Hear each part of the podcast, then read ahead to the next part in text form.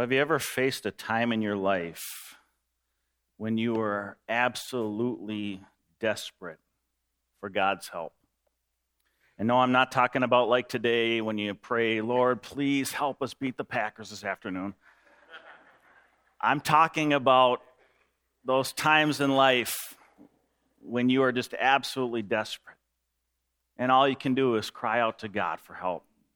I, I can recall three times in my life where I've been in that position, where, where I've had no other recourse than to just cry out to the Lord. I, I think of the time seven years ago when my mom called me one afternoon, just desperate on the other end of the line. Jason, I think your dad is dead. They're rushing him to the hospital in an ambulance. And I'm two hours away, and all I could do was pray and cry out to the Lord. And then I remember just a few years ago when my wife was diagnosed with breast cancer and trying to call my brother to share the news, and I couldn't even get the words out. I was just so broken inside. And again, all I could do was just desperately cry out to the Lord, Jesus, help us. And then just a couple years ago, as my wife had gone through all of her treatments and she'd had chemotherapy and surgery, and and then the last step that they had to do for her with the, the seriousness of her cancer was, was six months of radiation therapy. But they didn't want to do the radiation therapy unless everything that they had done before had worked. And so we went to the hospital for a PET scan one morning. And that PET, PET scan was going to tell us whether or not she could continue treatment or not. You know, that's a, that's a desperate place to be when your whole life hangs in the balance of one test and its results. And you know, when you find yourself in those times of life where all you can do is cry out to the Lord for help, that, that, that's a scary place to be. You, you realize that so many of the circumstances of our lives are, are so out of our control, and, and oftentimes all we can do is cry out to the Lord. I know many of you have experienced those times in your own life, whether it's uh, the loss of a loved one or battling a, a serious illness, dealing with a, a, rebellious child at home, or, or maybe a, a threat to your marriage. In these times, we're desperate for God's help. And I can imagine that Jonah must have experienced the same kind of desperation as we find him at the outset of our passage this morning here in Jonah chapter 2. If you recall our story from last week, Jonah chapter 1. The, the story of Jonah begins with God calling the prophet Jonah to go to the land of Nineveh, to the great city of Nineveh, and to minister a prophecy against the people of Nineveh for their wickedness. The Ninevites, the Assyrian Empire, they were, as I said last week, they were the ISIS of their day. They were brutal terrorists. And God had called Jonah to go and declare his judgment against Nineveh. But see, Jonah, as a prophet of God, understood God's grace and his love. And so Jonah was afraid that if he goes and prophesies to the Ninevites, they might actually repent. And God might relent on his judgment, and God might show compassion to them. And, and Jonah hated the Ninevites, and see, he didn't want to see that happen. And so Jonah ran as far as humanly possible away from God's will for his life.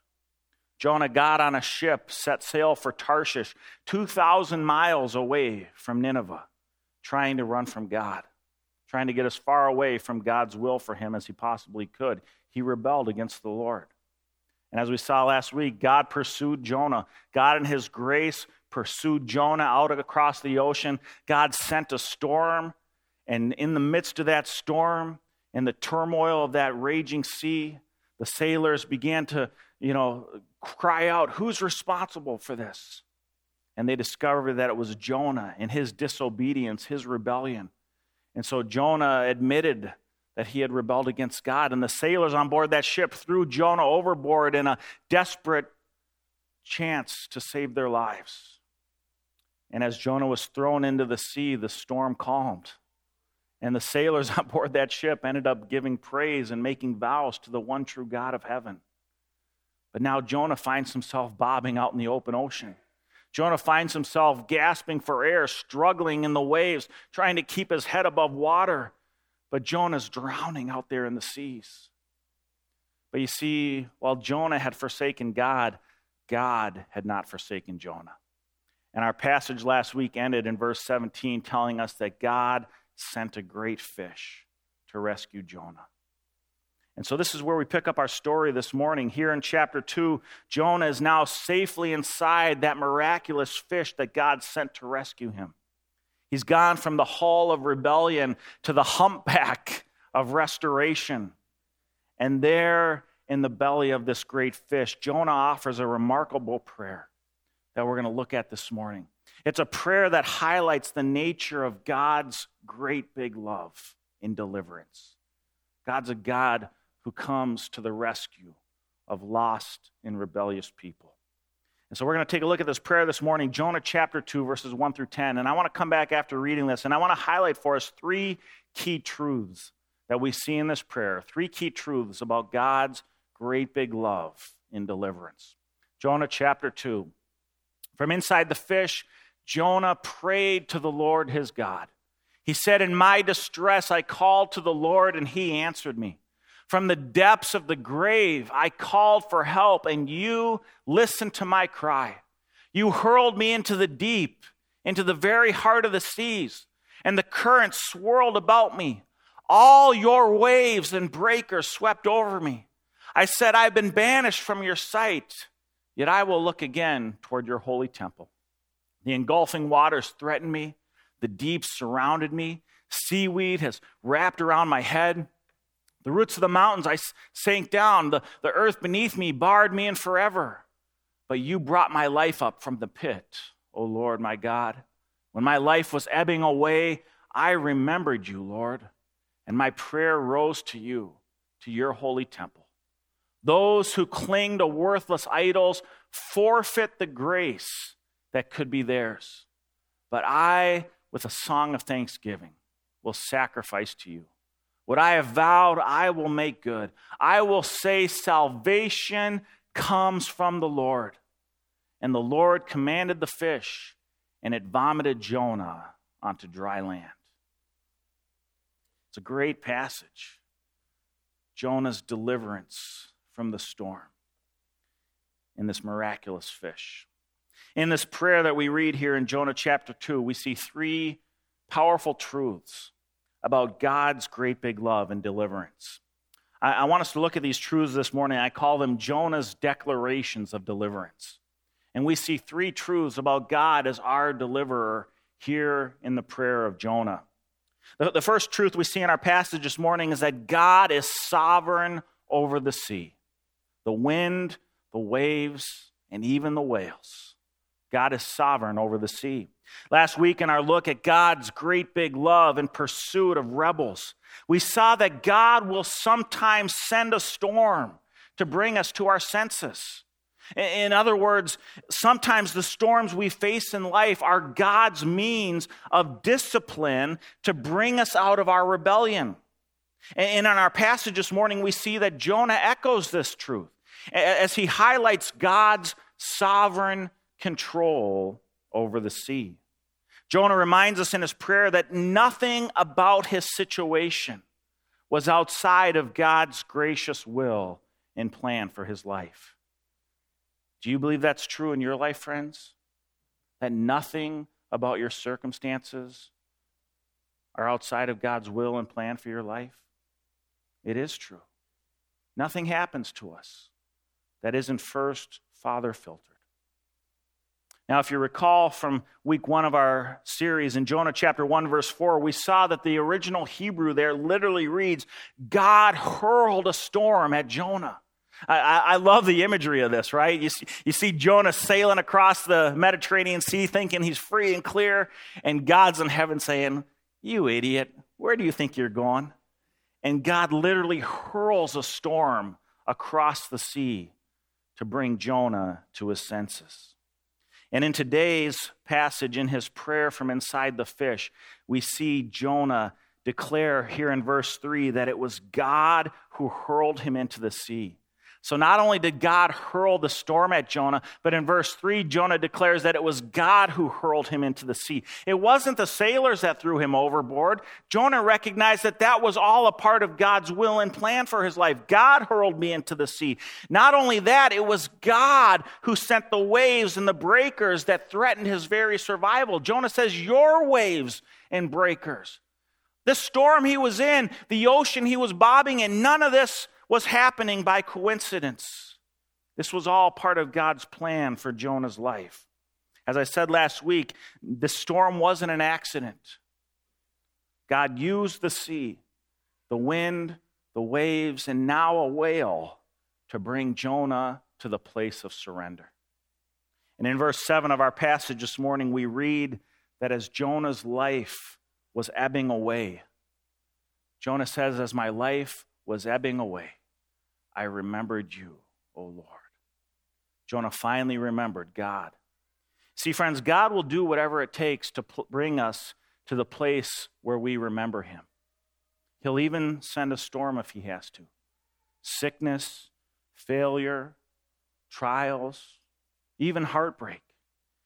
And through the storm that God hurled at Jonah, Jonah finally came to that place of surrender. Now, now I want you to, to think about this for a moment. We can learn something very important from Jonah's recognition of God's sovereignty here. See, in Jonah's prayer, we discover what true surrender looks like. In Jonah's prayer, we see what true surrender looks like. Friends, think about this. How do you know when you've moved from a place of rebellion against God to a place of genuine repentance in your relationship with God? Well, one of the primary indicators is that you stop running, trying to control your own destiny, and you start resting in the will and grace of the one who truly does. And you rest in God's perfect will and plan, even if it finds you in the belly of a whale. See, friends, please realize this. When Jonah prays this prayer here in chapter 2, these great words of praise, these, these incredible words of thanksgiving. Please understand this Jonah's not back on dry land yet.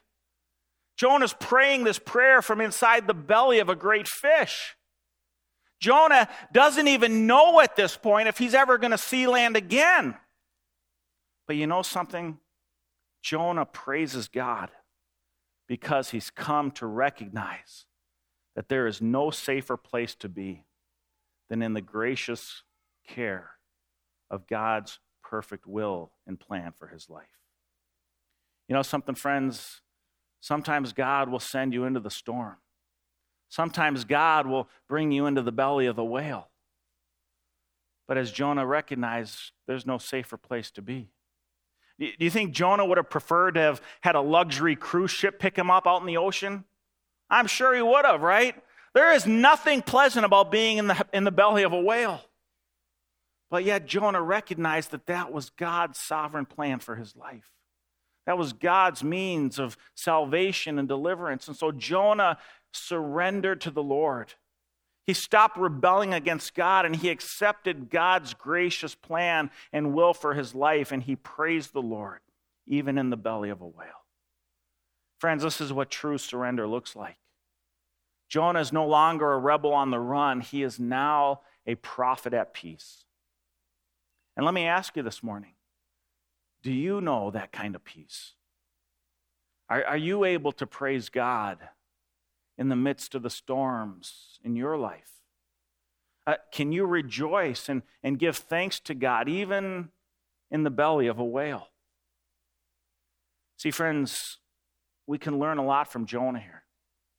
Jonah chapter 2 and Jonah's prayer teaches us that, that true security is found in surrender.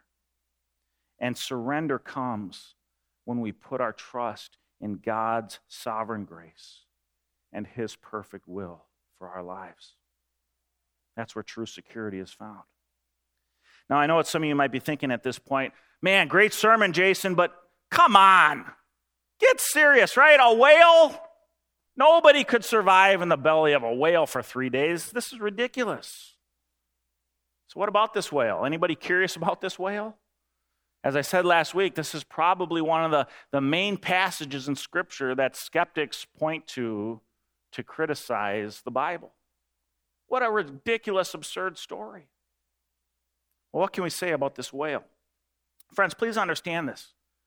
Believing in Jonah's story is no more absurd than saying that God parted the Red Sea or rescued three men from a fiery furnace or helped a young shepherd boy face down a giant or that he even raised a man from the dead. See, the reality is, if you know who the God of the Bible is, sending a great fish to rescue Jonah is easy. It's child's play.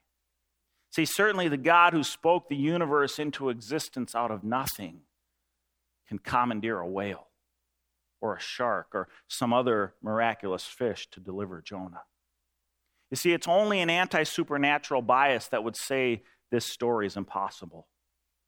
But understand this, friends if there's more to reality than just our three dimensional natural world, and if God does exist, miracles like this aren't just possible, they're probable. We would expect to see a loving, all powerful God superintend his creation in such a way that he brings about his will and plans for our lives. See, I would argue that, that the real absurdity is not the miracle of Jonah and the whale. The real absurdity is denying the reality of a sovereign God who intervenes in the world and the affairs of humanity. You see, to believe that, you have to believe that everything in the universe comes from nothing, that life comes from non life, that, that random chance produces organization and complexity, that chemical reactions produce human interactions like love and compassion. Now, friends, that's an incredible story to say that all this just happened by chance. It reminds me of uh, 10 years or so ago, my dad and brother and I were teaching in Russia. And my dad was speaking on the scientific evidence for intelligent design and creation. We were speaking in universities all over Russia. And uh, at one of our lectures, my dad did a Q&A session after his session on the scientific evidence for a creator. And a graduate student in physics stood up during the Q&A session and, and uh, in, in somewhat broken English basically said to my dad, Mr. Carlson, I don't care what you say. I'm still going to believe in atheism and evolution. Well, my dad, he rolled up his shirt sleeve that evening and he pointed to the wristwatch he was wearing. And he said to this young man, this graduate student in physics, he said, You see this wristwatch? He says, I went down to the junkyard. I found a bunch of rusty, bent up, twisted pieces of metal. And I threw them into a shoebox. And I started shaking it. I shook it for a minute, shook it for an hour, shook it for a day. I just kept shaking. All of a sudden, blam! All the pieces flew together. It started ticking off 60 seconds a minute. 60 minutes an hour, 24 hours a day, telling the day and date all by chance. Amazing! Well, that graduate student in physics, he laughed at my dad. He said, That's impossible. My dad said, Well, wait a minute. You mean to tell me that this watch by chance is impossible? And yet you'll tell me that this eye this eye, which sees in 3D in color, that this brain, a three pound brain greater than any computer on earth, a three pound brain with 120 billion cells, 130 trillion electronic chemical connections, is all a product of chance? See, I submit to you, friends, it takes far more faith to believe in atheistic evolution than it does to believe in a divine designer, a creator God. And see, the story of Jonah this morning reminds us that there is a God who is sovereign, who intervenes in our world. He is sovereign over the sea, He's sovereign over the wind, the waves, even the whales. But what's even more remarkable is that this God has a great big love for you. God cares about you. And that love is available to each and every one of us here this morning if we'll simply surrender and surrender our lives to his good and perfect will. The second declaration of deliverance we see in our passage this morning Jonah reveals in his prayer that God is greater than the grave. And what an awesome truth this is. God is greater than the grave. Two weeks ago, last Sunday, was the two year anniversary of 11 year old Brooklyn Larson going home to be with the Lord. You may recall three weeks ago, her mom, Ginger, shared a powerful faith, faith story with us right here on this platform. Ginger and her daughters, Katie and Brooklyn, were struck in the side of a intersection by another car. And Brooklyn, later that morning, went home to be with Jesus. And if you recall from Ginger's powerful faith story three weeks ago, Ginger made a, an incredible statement that's just really stuck with me the last three weeks. Ginger said, When you have a child in heaven, you tend to think a lot about heaven. You know, it's interesting to me the confidence in that statement. You know, a lot of people talk about heaven in this kind of flowery fairy tale type language. And for Ginger, that's not what it's about. It's about the confident assurance that she knows her daughter is with Jesus today. And I know that many of us here were incredibly blessed listening to Ginger's confident hope and the promise that we have of eternal life. Friends, where does that kind of confidence come from? How does someone look at a tragic death and see the hope of new life? I'll tell you something, friends, that kind of assurance comes only from Jesus Christ the conqueror of the grave, our deliverer over death. And you see, in our passage this morning, our passage this morning is more than just a message of how God rescued Jonah from the depths of the sea. It's a story pointing ahead to God's ultimate victory over death and the grave, the resurrection of Jesus Christ. In fact, Jesus in his own ministry in Matthew 12, 39 through 40, Jesus himself pointed to Jonah's deliverance from the sea in the belly of a huge fish as a sign pointing to his own resurrection. And friends, it's because of the historical reality of the resurrection of Jesus that we have the hope of eternal life. Jesus said in John 11, 25 through 26, I am the resurrection and the life. He who believes in me will live, even though he dies. And whoever lives and believes in me will never die. See, friends, for those who know Jesus Christ as their Savior and Lord, there is no fear in death. Death isn't extinguishing the light for the Christian, it's putting out the lamp because the dawn has come. Its entrance into a whole new life. And this is why the apostle Paul could confidently proclaim in Philippians 1:21, "For to me to live is Christ, and to die to die is what? It's gain." Paul says to die is gain. Friends, do you have that kind of confidence today? Do you have that assurance of eternal life? If you don't, Jonah's prayer here in chapter 2 is a powerful reminder to us that God is greater than the grave. Jonah and his rescue points us to our great deliverer, Jesus Christ. And if you'll trust in him, you too can have the confident assurance of everlasting life through his resurrection power. What an incredible blessing that is. The good news of deliverance from the grave in Jesus Christ. The third declaration of deliverance we see in chapter 2 this morning is that our God is reliable in rescue. God is reliable in rescue. You know, friends, when the storms of life come, the only reliable source of rescue is our Heavenly Father. As Jonah proclaims here in verse 8 of our passage this morning, Jonah says, All other gods are worthless idols. All other gods are worthless idols. Now, what's Jonah talking about here? Uh, what, what, what does he mean by, by other gods? Well, friends, Jonah is talking about idolatry. He's talking about idolatry, and it's something that we're all susceptible to. You see, you need to understand this morning idolatry isn't just placing a gold statue in some corner of your home. What is idolatry? Idolatry And idols, friends. Idols are literally anything you love, trust, or desire more than God. That's idolatry. It's putting your love, your trust, or your desire in anything else other than God.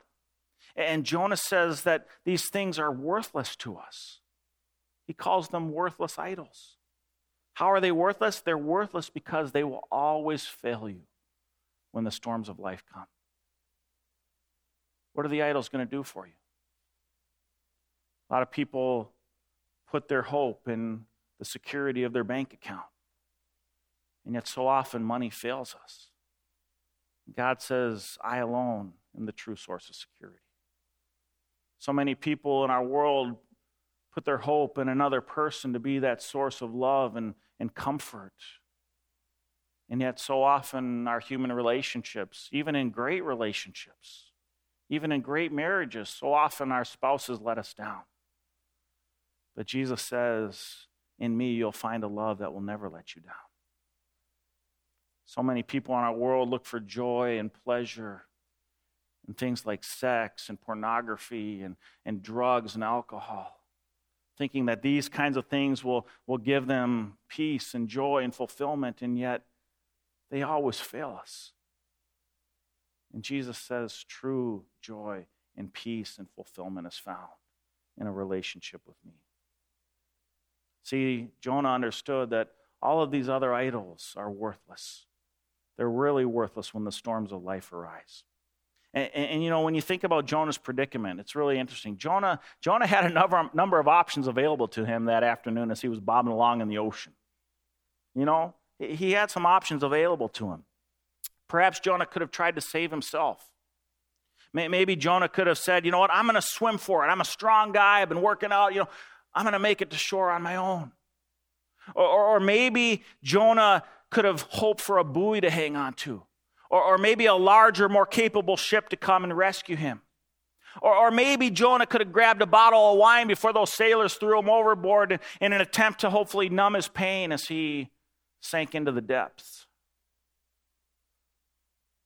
But at the end of the day, all of these options were worthless. But, friends, isn't that what we so often try to do? We put our hope in lesser things. We bob around the storm of, storm of life, clinging to every potential source of hope except the one that will truly save us. And as Jonah reminds us, these are all worthless idols. But more than that, Jonah goes on to declare in verse 8 Jonah says, When we trust in anything other than God, we literally forfeit the grace he's waiting to lavish on us. We forfeit the grace he's waiting to lavish on us. We look for love in other people, and God says, I'm your source of love. Don't forfeit that grace. We look for security and money and material possessions, and God says, that stuff is worthless. I'm your source of security. We look for joy and peace and all these worldly pleasures, and God says, true joy and true peace, you're only going to find it in me. Every time we pursue other things apart from God as our source of love and security and joy and pleasure, we literally forfeit the grace He's waiting to lavish on us. It's like if you were a, a man adrift out in the open ocean and, and, you're just trying to, trying to survive, trying to keep your head above water, and, and all of a sudden a Coast Guard cutter pulls up and the, the captain of the Coast Guard ship is ready to throw a life ring out to rescue you. And, and at the last minute you say, No, no, I'm okay, Captain, I'm good. I got, I got this little piece of driftwood I'm floating on here. I'm good. Thanks anyway. How absurd. How ridiculous. But that's what we do, friends, every time we turn our back on our Heavenly Father and instead pursue the idols of this world. Jonah says they are worthless. And we literally forfeit the grace that God is waiting to lavish on us. How tragic. Jonah's declaration here in verse 8 reminds me of another story that Jesus once told. It's a story of a man who built his life on a very precarious foundation. It's found in Matthew 7, verses 24 through 27. Jesus says, Therefore, everyone who hears these words of mine and puts them into practice is like a wise man who built his house on the rock. The rain came down, the streams rose, the winds blew and beat against that house, yet it did not fall because it had its foundation on the rock. But everyone who hears these words of mine and does not put them into practice is like a foolish man who built his house on the sand. The rain came down, the streams rose, and the winds blew and beat against that house, and it fell with a great crash. See, what Jesus is talking about here, this is exactly what we see in Jonah chapter 2, verse 8. When we pursue worthless idols, we forfeit the grace God is waiting to lavish on us. When we build our lives on a foundation of anything other than the truth of God's word and His will and His love for us, we're building our lives on a very flimsy foundation. You know, it reminds me of the stories we so often hear on the news of these homes down in Florida that fall into these sinkholes. You hear these stories on the news, right? How does that happen? You know, a homeowner finds this beautiful piece of land and they build this beautiful house and they think, man, we're going to have it made. We got this beautiful home, gorgeous yard, manicured landscaping. And then a few years go by and that home collapses in on itself into the ground. Why? Because they built that home on a flimsy foundation. They built that home on a foundation of limestone, and that limestone in Florida easily is susceptible to water erosion. And it literally cracks away underneath the earth, and those sinkholes collapse. And the people find themselves and their homes destroyed because they built their house on a weak foundation. Friends, don't forfeit the grace that God is waiting to lavish on you by pursuing worthless idols. Don't build your life on a foundation that's waiting to collapse and leave you in desperation. Build your life on a sure and stable source of security. Build your life on the solid rock of Jesus Christ, like, like the words of that great hymn declare On Christ, the solid rock, I stand. All other ground is sinking sand. All other ground is sinking sand. Instead of clinging to worthless idols, Jonah put his trust in the one true source of security God's great big love. And he experienced God's faithfulness and deliverance. He was rescued from the storm and the sea. Now, friends, it might have been a bizarre rescue, right? I mean, he's in the belly of a whale. But the whale was God's means of delivering Jonah. It was God's gift of grace to Jonah. And so Jonah concludes his prayer here in verse 9 by proclaiming salvation comes from the Lord. Salvation comes from the Lord. Friends, I want you to consider those words this morning. Take a look at these words. Salvation comes from the Lord. You know that there's never been a statement uttered or a sentence composed with more crucial significance to the human race. Salvation comes from the Lord. I want you to think with me this morning on what that simple statement implies. Number one, it implies that we need rescue. We need rescue. Why? Because as the Bible tells us in Romans 3:23, all of us have sinned and fall short of the glory of God. And so we need rescue. See, God is holy, God is righteous, He knows no sin. And yet, all of us have fallen short. Like Jonah, we've all tried to run from God in rebellion. We've all rebelled against his will and plan for our lives. And the Bible calls that rebellion sin. And a holy God cannot tolerate sin in his presence. And so there's this chasm, there's this separation that exists between us and God. We need rescue, we need salvation. But the second thing that this simple statement implies is that a means of rescue has been provided. God has made a way. Ephesians 2 8 and 9, the Apostle Paul tells us that is by grace that we have been saved through faith. This is a gift of God. It's not of ourselves, it's not of works, lest anyone should boast. Paul tells us that God has provided a means for our rescue. How did he do that? He sent his son, Jesus Christ, into this world. And Jesus Christ, as God in human flesh, lived a perfect, sinless life. He lived the life that none of us could live so that he could stand in our place as the perfect substitute, the perfect sacrificial Lamb of God who took the sins of the world upon himself. Friends, when Jesus hung on that cross 2,000 years ago, he didn't just die a physical death, but he died a spiritual death where our sins were put on Christ and they were nailed to that cross. And he shed his blood in my place. He shed his blood in your place, paying the penalty for our sin so that we could be reconciled with God again. And as Paul says, it is by grace that you have been saved. What is grace? It's a free gift. There's nothing you can do to, to work for that, to earn it, to deserve it, to prove your worthiness. It, it's just a gift. God did it because He loves you, because He's a God of great big love. And the means of accepting that gift is by faith in Jesus Christ. You put your hope in Jesus and you cry out to Him and you say, Jesus, I need your rescue. I need your deliverance. The means has been provided. Lastly, this simple statement implies that there's only one way to be saved salvation comes from the Lord. He doesn't list 10, 12, 20 different options. Salvation comes from the Lord. All other gods are worthless idols. All other sources of security are, are shifting sands. Salvation comes from the Lord. John 14, 6, Jesus says, I am the way and the truth and the life. No one comes to the Father except through me. He's the door, He's the way, He's the path that leads to life. And if you're not walking the Jesus path, you're forfeiting the grace that God is waiting to lavish on you. Don't make that mistake. See, friends, please understand this this morning. We cannot save ourselves. And the idols we so often cling to for hope for security, for joy, they will always fail us in the end. As Jonah tells us, they are worthless. There is only one who is reliable in rescue.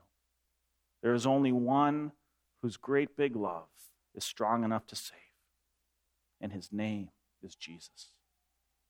Let's close in word of prayer. Heavenly Father, we thank you for the promise of deliverance through your Son, Jesus Christ. We thank you that you are a God who, in your great big love for us, has provided a means of rescue. Lord, we thank you that even when we forsake you, you do not forsake us. When we find ourselves adrift in rebellion, when we find ourselves struggling against the storms of life, when we find ourselves crying out in desperation without any hope other than you, we find you. We find you as a faithful God who delivers his people. Thank you, Jesus, for your grace. Thank you for your love for us. Thank you for the salvation that we have in you. Thank you for your deliverance over the grave. Thank you for not forfeiting your love for us so that we might not forfeit the grace that's available in your great big love. God, help us to cling to you as our only source of hope and security. Thank you, Jesus, for your great deliverance. If there's anybody here this morning who hasn't put their trust in you, I pray, God, that even right now they might just say a simple prayer in the quiet of their own heart Jesus, I need you to rescue me. This morning I cry out to you. I'm lost. I'm adrift in my sin and my rebellion. I need your deliverance. And Jesus, would you rescue them this morning? Show them your faithfulness, show them your grace. We thank you that you are a God who delivers desperate people. We pray this in Jesus' name. Amen.